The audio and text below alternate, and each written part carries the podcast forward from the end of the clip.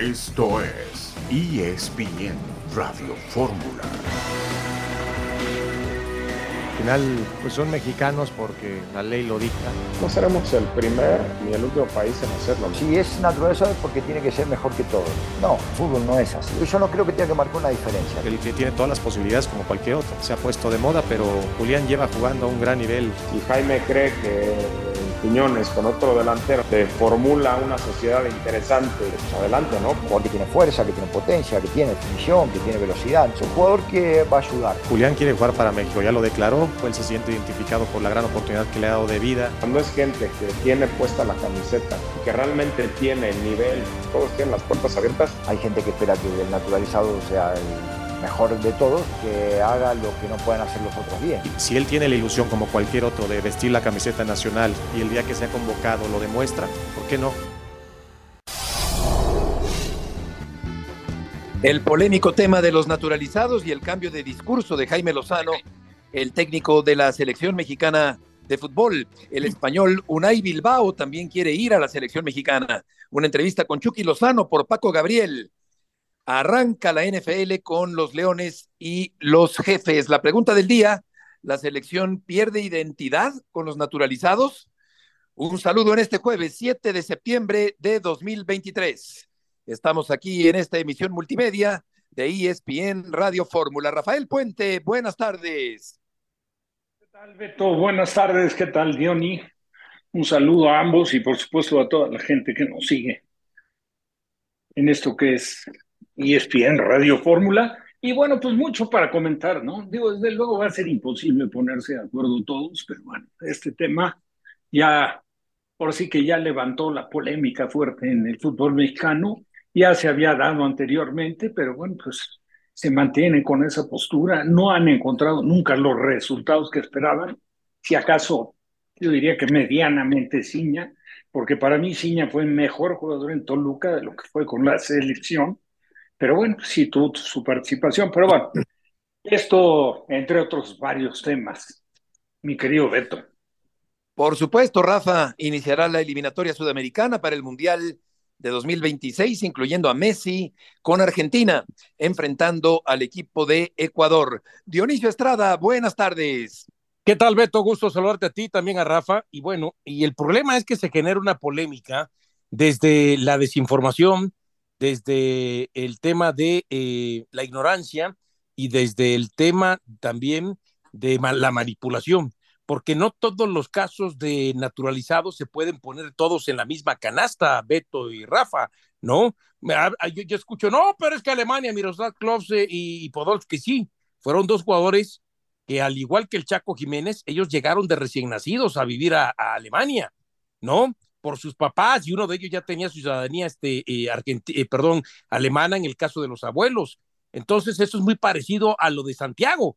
Lo de Santiago se formó aquí, estamos hablando que desde los tres o cuatro años o cinco está en fuerzas básicas de Cruz Azul en infantiles. Nada que ver que lo quieren relacionar con el tema de Quiñones, que llegó de 17 y 18 años, que su formación no fue en México, más bien su proyección este, profesional sí ha sido en México, pero no su este, eh, formación. Entonces no hay que confundir la gimnasia con la magnesia ni con el gimnasio.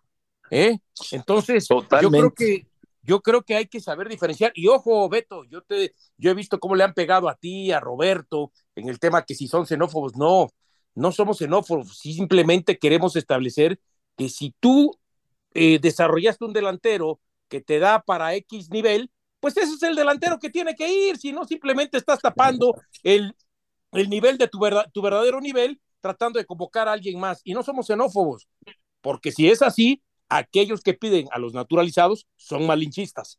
Son malinchistas porque priorizan el nivel del jugador extranjero que sobre el nivel del jugador mexicano, sea formado en México o sea de nacimiento. Claro, lo dices bien, no hay xenofobia, no hay racismo de ninguna manera. Eh, una polémica que se genera desde la ignorancia, ¿sí? desde la agresividad también. Vamos a ir a la primera pausa y volveremos enseguida en ESPN Radio Fórmula.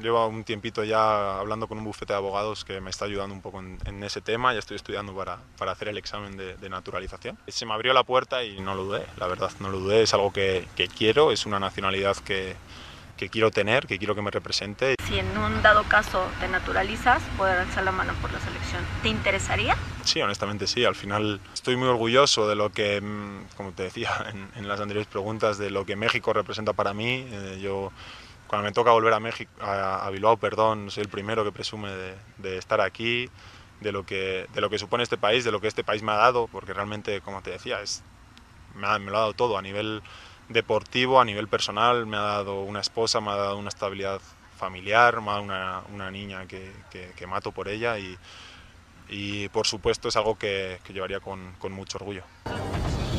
Sin duda que si un jugador se naturaliza tiene que ser, para mi modo de ver, muy, debe estar muy por encima de lo que tenemos en México. Si, es un nivel muy similar, y lo digo en selección y lo digo en, lo mismo, en la misma Liga MX, para mí un nivel similar yo siempre voy a apostar más por el, por el nacional que por el extranjero.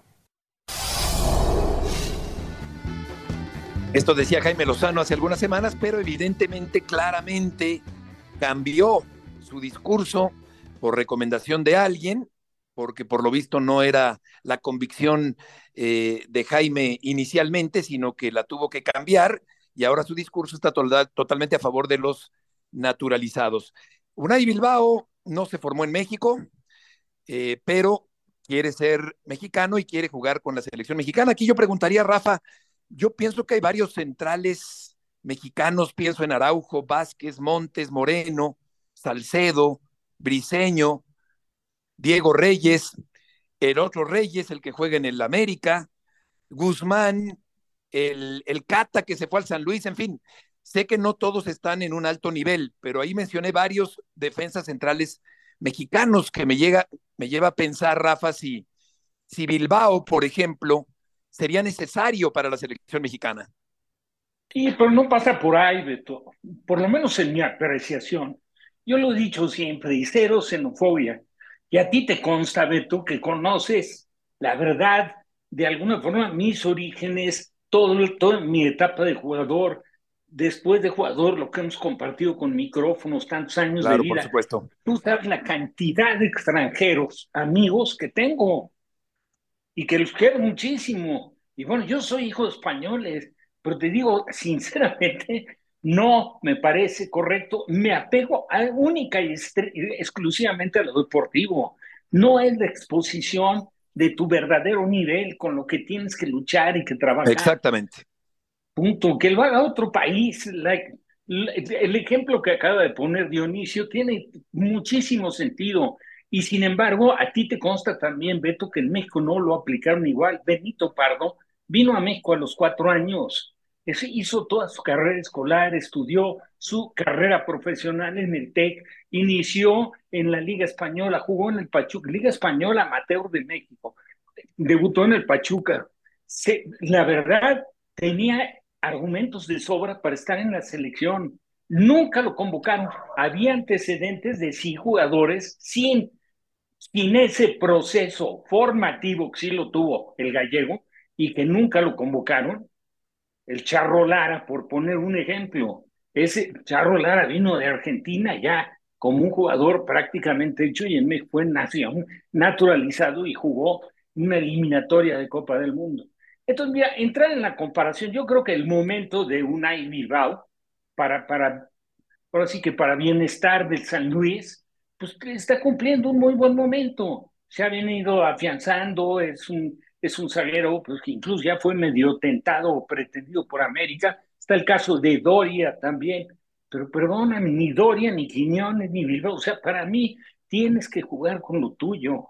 Y yo creo que bien trabajado, bien manejado, y si cambiaran un poco las políticas de los directivos hicieran las cosas con un poco más de sentido común, la formación de jugadores en México con la cantidad de prospectos que hay, naturalmente se daría mucho mejor nivel. Exacto. Sí, definitivamente no hay xenofobia, ni racismo, ni negación de la globalización, ni nacionalismo exacerbado. Simplemente, Diony, estamos hablando de un deporte y de la idea de competir con lo que se tiene para poner realmente a prueba la capacidad mexicana y conocer el nivel de nuestro fútbol. Yo creo que la federación debería encargarse de formar jugadores, pulir diamantes en bruto, eh, porque de lo contrario me parece que este atajo de convocar al producto terminado, futbolísticamente hablando, como es Quiñones, pues me parece una solución fácil para mejorar el nivel de una selección mexicana que no tiene suficientes jugadores de élite para integrar al equipo que avanzará al campeonato mundial. Y mira, Beto, además, yo te puedo asegurar que pueden naturalizar a, a 11 jugadores para que representen a la selección mexicana en mundial. Y ni aún así serían campeones del mundo. Y ni aún así se meterían, claro. se meterían a una semifinal, porque la lógica, o más bien los que de pronto piensan y dicen, no, es que hay que ganar, pues ni siquiera con 11 naturalizados se van a ganar, pues se va a ganar una Copa del Mundo. Ni siquiera sé si llegan semifinales. Y la otra es, este tipo de situaciones de que se haya invitado, en este caso a Quiñones, lo puedo entender de que le quieras ganar tiempo al tiempo y que se vaya conociendo y adaptando, pero al final de cuentas es abrir una caja de Pandora, es una caja de Pandora de lo que acabamos de escuchar de Unai Bilbao, por ejemplo, porque ya entonces en la próxima lista, pues yo espero que salgan, eh, por ejemplo, estén jugadores como Bruneta, como Unai Bilbao, como alguno más, de que digan, déjenme probar. Verterame. Y, Verterame, déjenme probar cuatro días y van a ver que soy más bueno y entonces naturalícenme. Porque eso es lo que se está eh, dando pie. Entonces, desde ahí se equivoca la Federación Mexicana de Fútbol en esta clase de invitaciones y que además para mí que genera en el futbolista mexicano, aunque no lo reconozca, una molestia porque va a decir, bueno, ¿y de qué privilegio? ¿Por qué lo tratan distinto, diferente? ¿Por qué? Exacto. No hay jugadores mexicanos que pudieran estar en la selección y cuántas veces hemos dicho que se han ganado por lo menos una convocatoria y no los convocan y como a otros que ni siquiera todavía tienen el documento ya los invitan. Eso, eso que acabas de decir, Diony, es, es histórico en el fútbol mexicano. Me tocó vivirlo como jugador en diferentes equipos y en selección. El jugador mexicano, para el jugador mexicano, no crees que ve con agrado el jugador extranjero. Entiende, a lo mejor reconoce, pero sabe que el trato es diferente. Generalmente, las cantidades importantes en los sueldos se distinguió siempre en la figura de los jugadores extranjeros el nivel de jugadores extranjeros para el fútbol mexicano ha venido en decadencia, pues no son, no son lo, que, lo que en su momento fueron otros cuando se jugaba nada más con tres extranjeros. Y por otro lado, coincido totalmente contigo, para hacer una selección y meter la selección de jugadores naturalizando extranjeros y compitiendo en una Copa del Mundo, pero por supuesto que a semifinal no llega, pero ni yendo a bailar a echar Esos jugadores están acostumbrados a destacar en el fútbol mexicano, que no tiene el nivel de otras ligas, tenemos que reconocerlo, y que tristemente el momento que vive el fútbol mexicano no solo se ha estancado, ha retrocedido. Ese es mi punto de vista. Claro, ha retrocedido. Ahora, Rafa, el problema no es Quiñones o Berterame o Bilbao. el problema es que este fútbol, exacto, este fútbol es incapaz de producir y desarrollar jugadores de élite y por eso toma el atajo de convocar al naturalizado de moda. Vamos a eh, repasar algunos nombres antes de escuchar al Chucky Lozano, que fue entrevistado por Paco Gabriel. Los naturalizados que han estado con México en mundiales, Jorge Romo, español, Carlos Blanco, cubano, Gabriel Caballero, argentino, Ciña, brasileño, Guillermo Franco, argentino, y Funes Mori, argentino también. Vamos a ver si Quiñones, colombiano o algún otro, llega al campeonato mundial de fútbol al próximo Campeonato Mundial de Fútbol. Estaremos escuchando al Chucky Lozano, pero antes también habría que decir que pues aquí hubo una urgencia por parte de Jaime Lozano para que sin haber terminado Diony su trámite de naturalización, el que lo valida como mexicano, ya llamó y ya ha participado Julián Quiñones. Eh, ya, hay un trato distinto, ¿no? Ya hay un trato diferente de entrada. Oye, y hablando, hablando de, de, lo que decía Rafa de los amigos extranjeros, hombre, pues cuántos amigos extranjeros tenemos, extraordinarios amigos. En el fútbol, por ejemplo, Daniel Alberto Brailovsky, argentino, el Negro Santos, como se le llama cariñosamente, este extraordinario jugador, gran amigo Antonio Carlos Santos, en fin, eh, y muchos más de otras nacionalidades. O sea que evidentemente no pasa por ahí. Sí, y, y, y, para confirmar y agregar de que no pasa por ahí, a ver, si nosotros fuéramos xenófobos, seríamos los primeros que pegaríamos el grito en el cielo de cualquier jugador mexicano, perdón, este extranjero que venga a jugar a México. ¿Cuántos jugadores extranjeros han venido a jugar a México y han sido figura? ¿Eh? Entonces, y, los hemos arropado y los hemos, jugadores.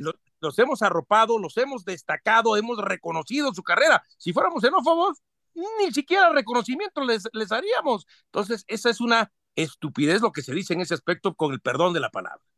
Es una visión muy corta, eh, intransigente y simplona, porque no pasa desde luego por ahí, no pasa por racismo ni mucho menos. Vamos a ver si, si, si Quiñones, Rafa puede ser una diferencia, marcar una diferencia. Yo creo que va a debutar hasta octubre contra Ghana y ahí vamos a ver si, si, si mantiene el nivel de los otros naturalizados anteriores o si puede elevarlo. Te, te adelanto algo, Beto, rápidamente. En, en actitud, de acuerdo a lo que ha sido su trayectoria con Lobos, con Tigres, siendo suplente, pues nunca fue titular en Tigres, y luego salió a Atlas, y ahí es donde proyectó su carrera. Consiguieron dos títulos, siendo una buena mancuerna con Furch, pero espérame, así que que digas, marca la diferencia, tiene una estupenda actitud en todos los partidos. Es un jugador que siempre se entrega, ¿no? Desmaya, sí, gran jugador, claro. A ver, sí, muy buen jugador, no es fuera de serie, ¿eh? para nada. Vamos al corte, Rafa. Sí, seguiremos hablando de este tema y la entrevista con Chucky Lozano al volver en ESPN Radio Fórmula.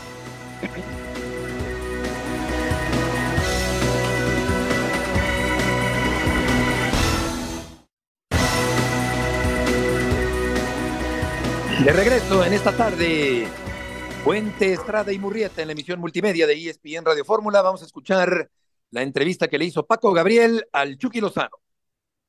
¿Consideras que no se ha valorado la carrera del Chucky Lozano? Hay gente que, que habla por hablar y, vender, sobre todo en la televisión. He abierto puertas en la serie se fijan más en los mexicanos. Le estoy dejando un legado a, los, a los futbolistas mexicanos para que puedan emigrar a, una liga tan importante que es como la Serie A.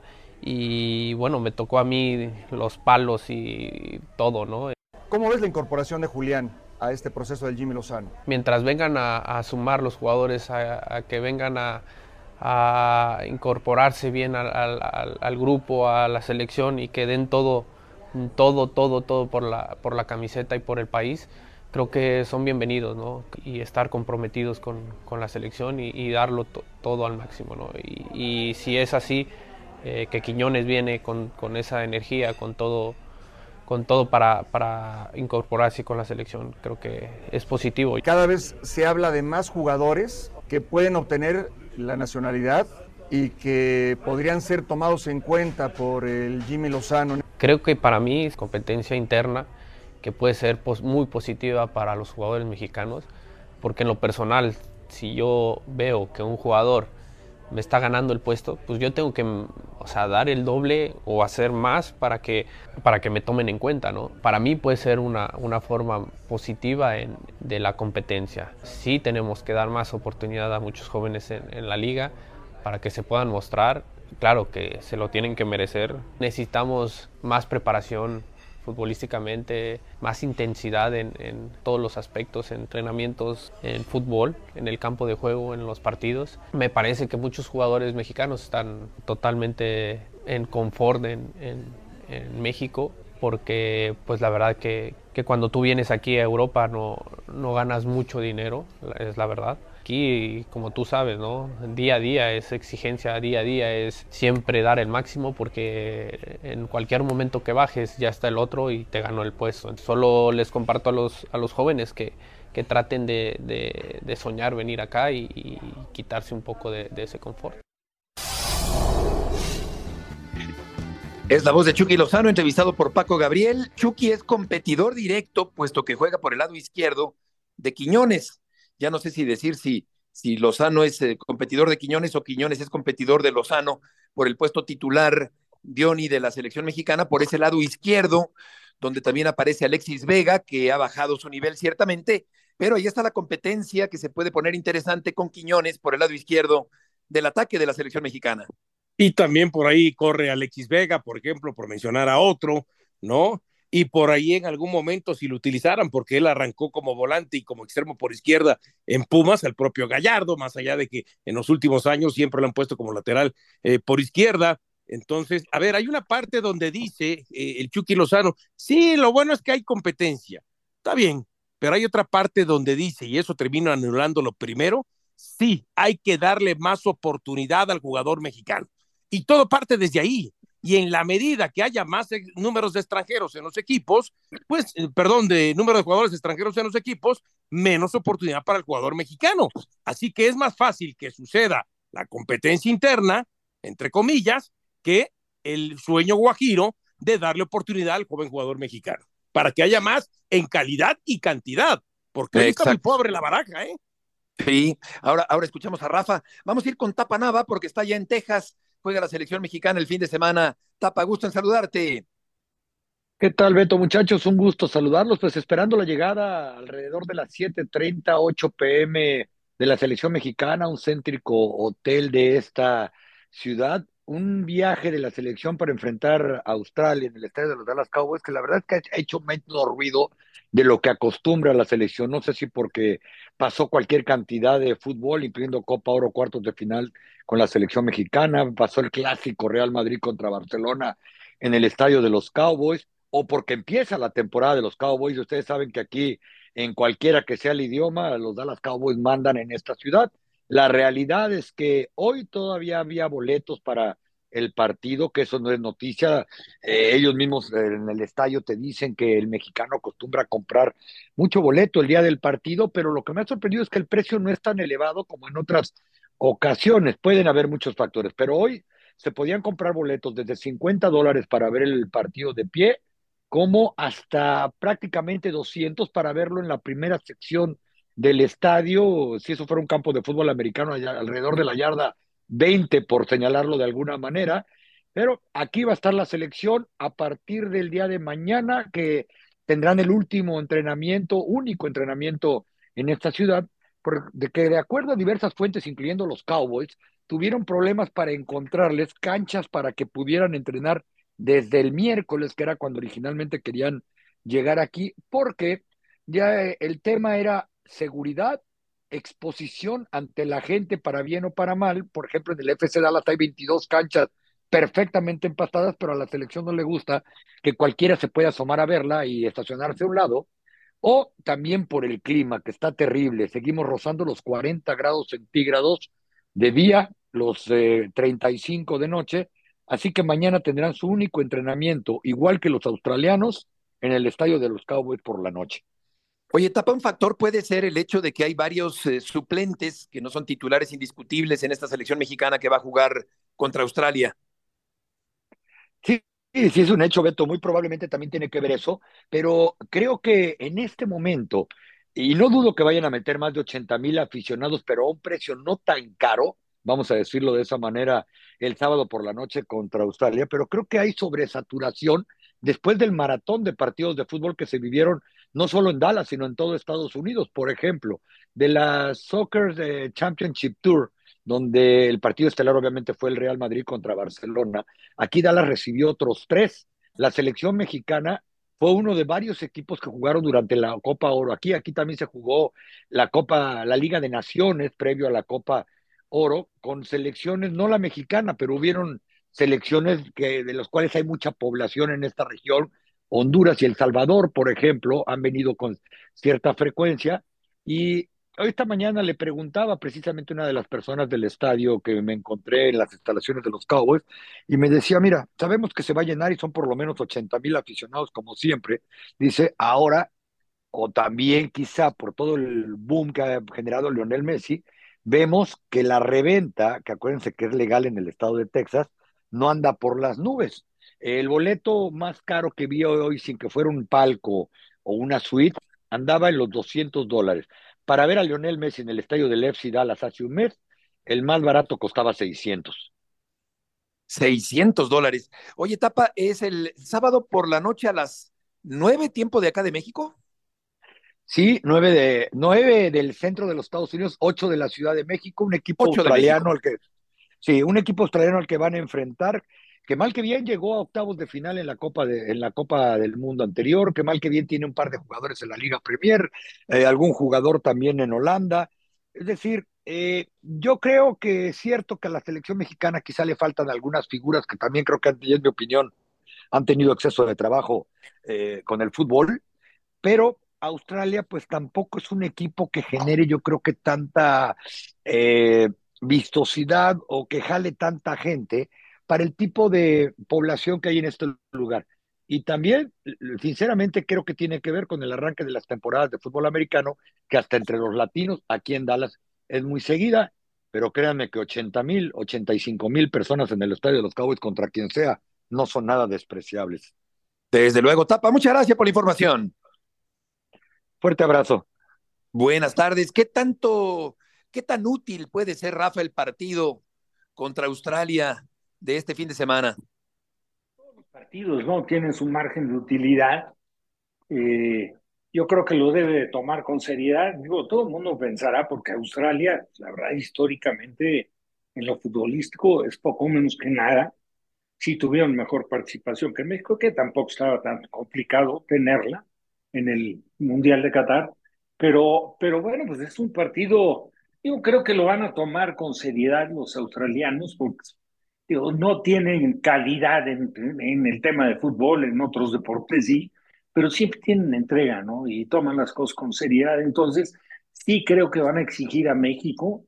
Y, y bueno, para México y principalmente para Jimmy Lozano, naturalmente para alguno de los integrantes, el poderse mostrar, ¿no? Y empezar a llenar el, el, el, ojo de lo que es, pues se quiera o no, el arranque del proceso rumbo a la Copa del Mundo, donde ya tiene un boleto y sabemos que, que no va a existir esa presión de la fase eliminatoria, pero sí, de alguna manera, creo que hay que tomarlo con toda seriedad para ir, buscando configurar un equipo que sea más competitivo de lo que fue en México en el último mundial.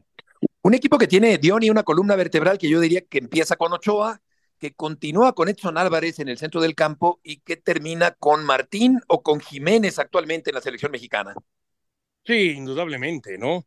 y por ahí también pudiéramos colocarle alguno que otro inamovible eh, que le gusta mucho a Jimmy Lozano, ¿no? Yo pondría a Edson Álvarez y le agregaría ahí el caso de Luis Rom, por ejemplo, ¿no? En lo que ya sería eh, otra parte del medio campo. Ahora, yo soy de los que pienso que esta clase de partidos, este, estos dos partidos, lo tiene que aprovechar en dándole minutos a aquellos jugadores que tuvo en Copa Oro y que no les dio mucho, mucha bola, mucho recorrido y también a los jugadores recién o nuevos convocados a la selección, como el caso de eh, Chino Huerta, por ejemplo, y alguno más. Entonces, porque a los otros ya los tienes visto, pero entonces tienes que aprovechar que son dos partidos ante selecciones completamente distintas y características completamente distintas para utilizar a los que prácticamente no he visto y a los nuevos que acabo de convocar. Exacto, Huerta, que se ha ganado a pulso su lugar, el chino Huerta, en la selección mexicana de fútbol. Vamos a una pausa, volveremos enseguida en ESPN Radio Fórmula en este jueves. Pasión, determinación y constancia es lo que te hace campeón y mantiene tu actitud de ride or die baby. eBay Motors tiene lo que necesitas para darle mantenimiento a tu vehículo y para llegar hasta el rendimiento máximo desde sobrealimentadores, sistemas de sonido, tubos de escape, luces LED y más. Si buscas velocidad, potencia o estilo, lo encontrarás todo en eBay Motors. Con más de 122 millones de piezas, siempre encontrarás justo lo que buscas. Y con Guaranteed Fit de eBay, tienes la garantía de que tu pieza quede perfectamente a la primera o se te devuelve tu dinero. Porque con eBay Motors, quemas llantas y no tu dinero con las piezas que buscas, a los precios que quieres. Tu auto se convertirá en el MVP que te dará el triunfo. eBay Motors. ebaymotors.com. Solo para artículos elegibles se aplican restricciones. Arranca la temporada de la NFL. Rebeca Landa, Rebe, qué gusto saludarte. Un día importante para todos los aficionados al fútbol americano profesional. Uy, sí, un gusto igualmente saludarte, Heriberto, y a toda la audiencia de Radio Fórmula. Muy contenta de estar aquí con ustedes y también de que comienza la NFL hoy por la tarde. Ya lo creo. ¿Qué tan bueno, qué tan atractivo es el partido entre Leones y Jefes? Bueno, atractivo porque vemos a unos Kansas City Chiefs que regresan después de ser campeones de Super Bowl, ¿no? Y unos Leones de Detroit que vienen construyendo mucho desde eh, hace un par de años atrás, vienen mejorando. Para mí es el equipo que va a dar una sorpresa esta temporada en términos de que se pueden meter a la postemporada. No el día de hoy, por supuesto que el día de hoy los favoritos son los Kansas City Chiefs, actuales campeones de Super Bowl y que juegan un partido desde mi punto de vista cómodo, solamente con la noticia de hasta el momento todavía la ausencia de uno de sus jugadores más importantes en la defensiva, que es Chris Jones, por falta de esa extensión de contrato que venía buscando. Oye, ¿y los jefes qué tantas posibilidades tienen de repetir el campeonato? pues mira, creo que muchas, porque todavía tienen a Andy Reid, todavía tienen a Pat Mahomes, claro está, y a Travis Kelsey. Esta dupla eh, de ala cerrada y también de coreback será importante. Por cierto, hoy Travis Kelsey está en duda para participar en el encuentro ante los Leones de Detroit. Pero además, bueno, pues hubo algunos cambios en la línea ofensiva con mejores elementos y eso podría ayudar mucho a Pat Mahomes en la protección. Si, si algo no quieren los equipos en la NFL es que este coreback tenga más tiempo. Así que todavía están ahí como favoritos para levantar el título este próximo año. Mahomes, uno de los mariscales de campo más importantes del, del fútbol americano profesional. Eh, ¿Qué tanto le falta a Mahomes para convertirse en una superfigura histórica en el, en el fútbol americano profesional? Pues no sé qué tanto más, en realidad siento que es un jugador que dentro de su carrera ya tiene dos Super Bowls, ¿no? Dos MVPs también. Creo que nada más le falta seguir jugando y construyendo un legado, pero como tal ya creo que podríamos eh, definirlo como uno de los grandes corebacks que ha dado la NFL por su pronta edad también, pero sí, no le queda mucho más a Mahomes que seguir jugando y seguir entregando títulos a este equipo. No parece que vaya a bajar su rendimiento para nada. La situación en Kansas le favorece. Sería interesante ver esta temporada qué tanto puede bajar quizá eh, el desempeño de esta ofensiva por la salida de su coordinador ofensivo Eric Bienemy, pero honestamente no creo que lo afecte mucho, así que nada, ¿qué le falta a Pat Mahomes? Seguir siendo Pat Mahomes. En el saludo, Rebe, te habla Dionisio Estrada. Eh, ¿Cómo es la vida de la NFL, la vida post-Brady? Bueno, es una vida que también tiene muchos grandes corebacks, ¿no? Si lo extrañamos, eh, pues estamos hablando de un Pat Mahomes, estamos hablando de un Jalen Hurts, podemos hablar de un Josh Allen, un Joe Burrow. Todavía hay grandes jugadores, un Lamar Jackson, grandes jugadores de los cuales podemos tener este atractivo, ¿no? Quizás se va uno de los más emblemáticos para muchos, el jugador eh, más importante que ha tenido la NFL en su historia. Pero bueno, la NFL todavía tiene muchas historias que contar, ¿no? Y también de sus corebacks veteranos. Por ejemplo, esta temporada Aaron Rodgers es una de los pocos por su canje a Nueva York y todas las posibilidades que le da a los Jets. O sea, tú no vas a extrañar a Brady, me queda claro, Rebe. Tú no, no lo vas a extrañar. No, y bueno, además, recuerda que Brady en realidad ni se va, porque ahora compró parte de los Raiders y entonces vamos a seguirlo viendo por ahí ya desde otro papel. Pero igual que la salida de Peyton Manning, como que siempre se mantienen dentro del círculo de la NFL, lo veremos ya en una faceta diferente nada más. Oye, ¿y sientes que el equipo de Mahomes tiene con qué hacer historia como los Patriotas de Brady? Bueno, creo que lo que hizo Brady con los Patriotas es algo que quizá no volvamos a ver en esta generación. Pero bueno, si dentro de cuatro años lleva Pat Mahomes dos Super Bowls y juega la misma cantidad de años que jugó Tom Brady, entonces sí, sí lo veo posible. Eh, no está para nada en un mal momento Kansas City, han planeado bien sus eh, planeaciones, me refiero a cantidad de equipo, el sueldo, va a haber una reestructuración de Pat Mahomes, van a poder traer más talento. Las cosas pintan bien en Kansas City si lo vemos a largo plazo, sí. Oye, y Dallas, que tiene muchos seguidores en México, ¿qué tanto se puede ilusionar el público de los vaqueros con Prescott para esta temporada que arranca hoy? Bueno, creo que pueden tener ilusiones a comparación de las últimas temporadas, no me refiero al 2022, pero antes de eso, por también cómo está la nacional, que está bastante abierta esa conferencia, pero les toca un calendario muy difícil esta temporada a los Cowboys. Tienen nueve partidos como visitantes, pero bueno, pues ganaron 12 partidos en las últimas dos temporadas, así que creo que van a ir en ascenso, no creo que acaben ganando su división, no los veo como campeones de Super Bowl, pero sí creo que les van a dar más alegrías en conjunto de lo que han logrado en las últimas dos décadas, sin considerar el 2021 y 2022. Por último, de mi parte, ¿cuál es tu favorito para ganar la temporada que arranca hoy?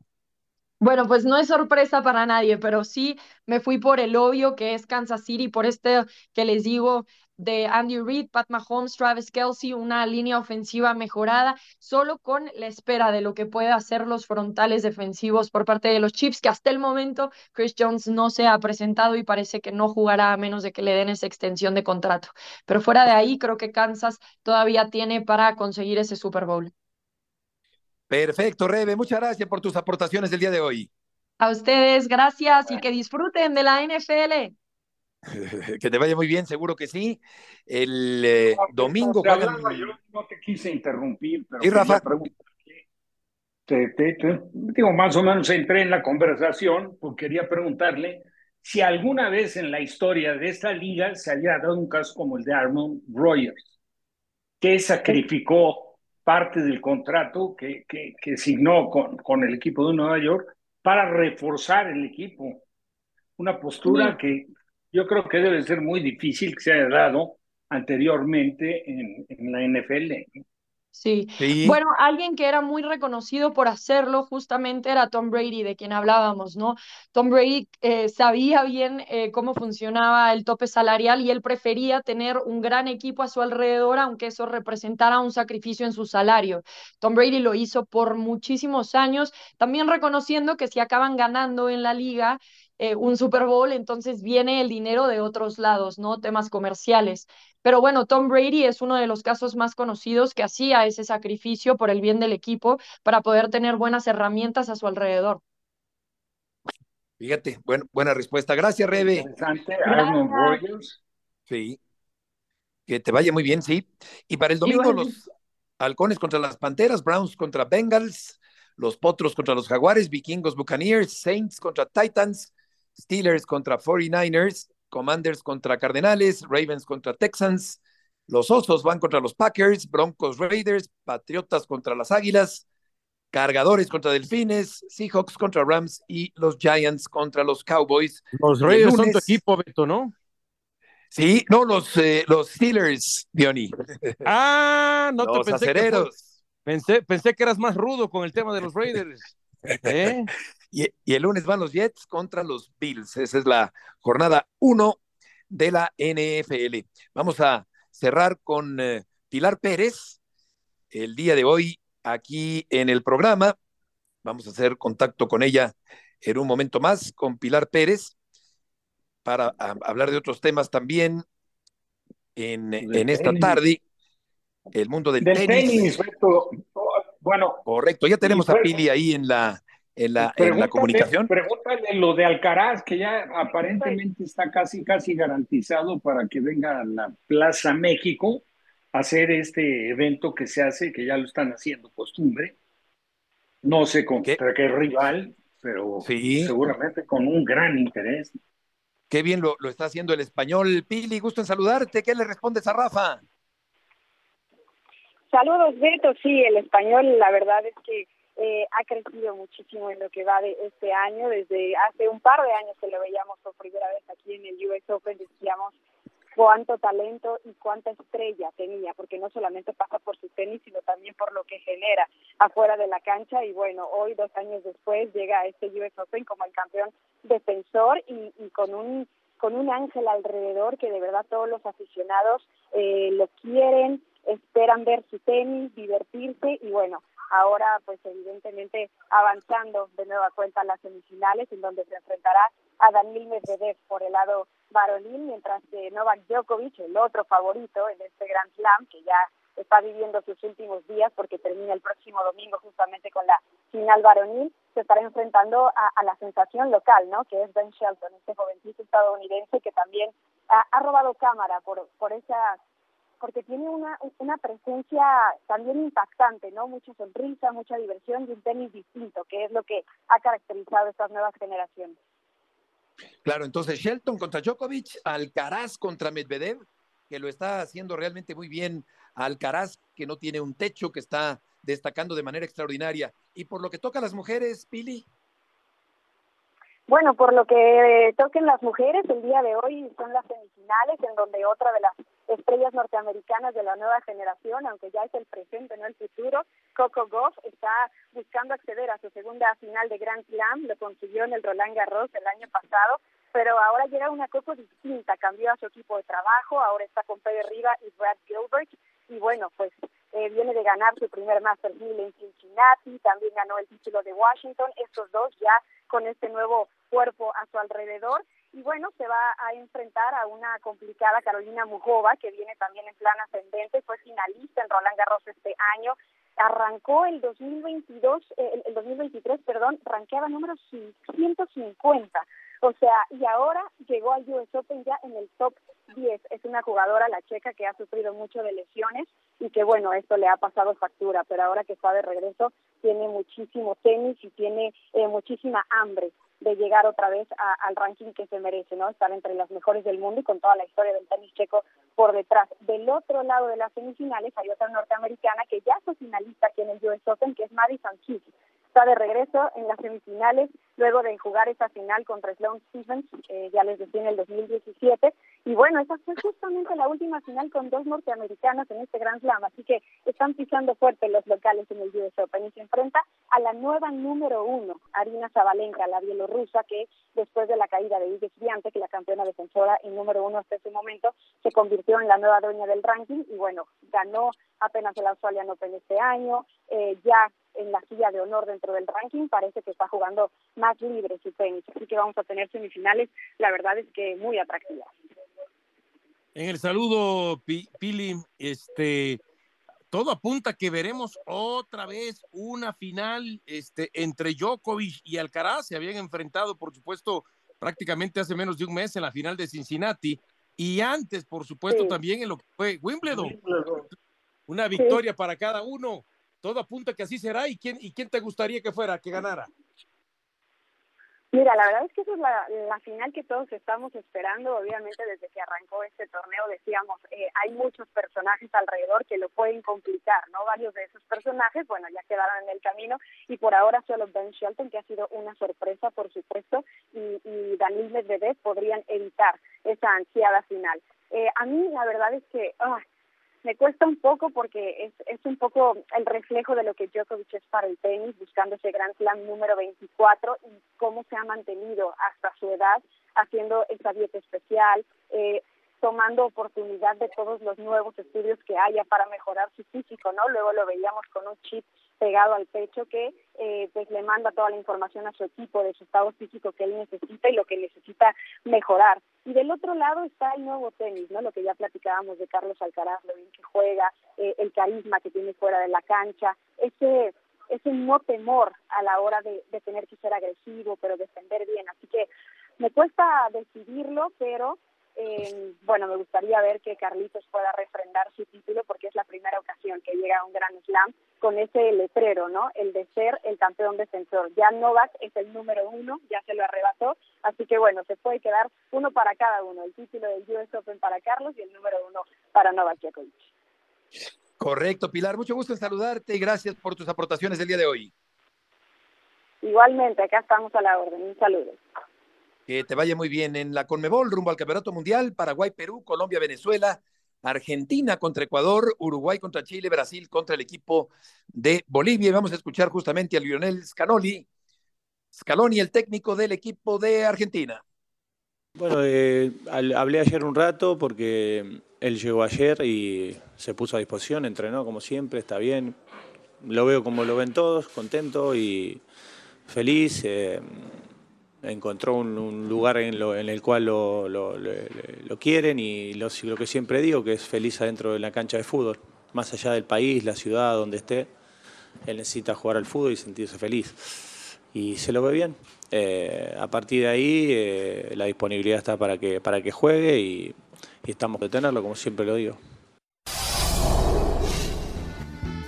Scaloni nunca ha perdido un partido de eliminatoria mundialista desde la banca. 11 victorias, 6 empates del técnico de la selección campeona del mundo. Las plazas disponibles, Rafa, 16 boletos para UEFA, eh, para los africanos hay 9, para los asiáticos 8, con Mebol 6, con CACAF 6, en Oceanía un lugar y los playoffs de FIFA 2. Eh, hay que añadir a los tres anfitriones que son Estados Unidos, Canadá y México para el próximo Campeonato Mundial Rafa en 2026. Sí, todo, todo esto nuevo es evidente y creo que no, no, no necesitamos ni siquiera repasarlo para darnos cuenta de que baja el nivel competitivo, la exigencia, lo demandante que eran las eliminatorias anteriormente y que en la medida que están aumentando las plazas para hacer los mundiales, ya son más grandes, es, también es obvio y lógico con mucho más eh, menor calidad. Bueno, pues es algo de lo que se viene presentando, pero bueno, como quiera que sea, siempre creo que despierta un enorme interés ver que, empiecen este tipo de competencias. En el caso de Argentina, pues yo creo que ver a Messi ya con eso nos damos por bien cumplidos. Y vamos a ver, Ecuador no tiene mal equipo, no tiene mala selección. No, le puede complicar, ¿eh? Claro que se puede complicar, no, por supuesto que se puede complicar. Pero bueno, el hecho de que llegue Messi con buen estado anímico, disfrutando nuevamente del fútbol, este espacio corto que lleva en, lo que es los Estados Unidos, ahí en Miami, pues también para la selección de Argentina creo que le viene bien, ¿eh? porque pensaban muchos que, que Messi, después de la conquista de Copa América y Copa del Mundo, le iba a decir adiós a la selección y yo creo que va a estar espero no equivocarme, en el próximo Mundial. Oye, y, fíjate que Messi está solamente un gol abajo en eliminatorias de Conmebol de, de Suárez, el uruguayo, su gran amigo. Estamos llegando al final del programa. Muchas gracias por acompañarnos en este jueves. Rafa, Diony, buenas tardes, que les vaya muy bien. Hasta mañana. Buenas tardes.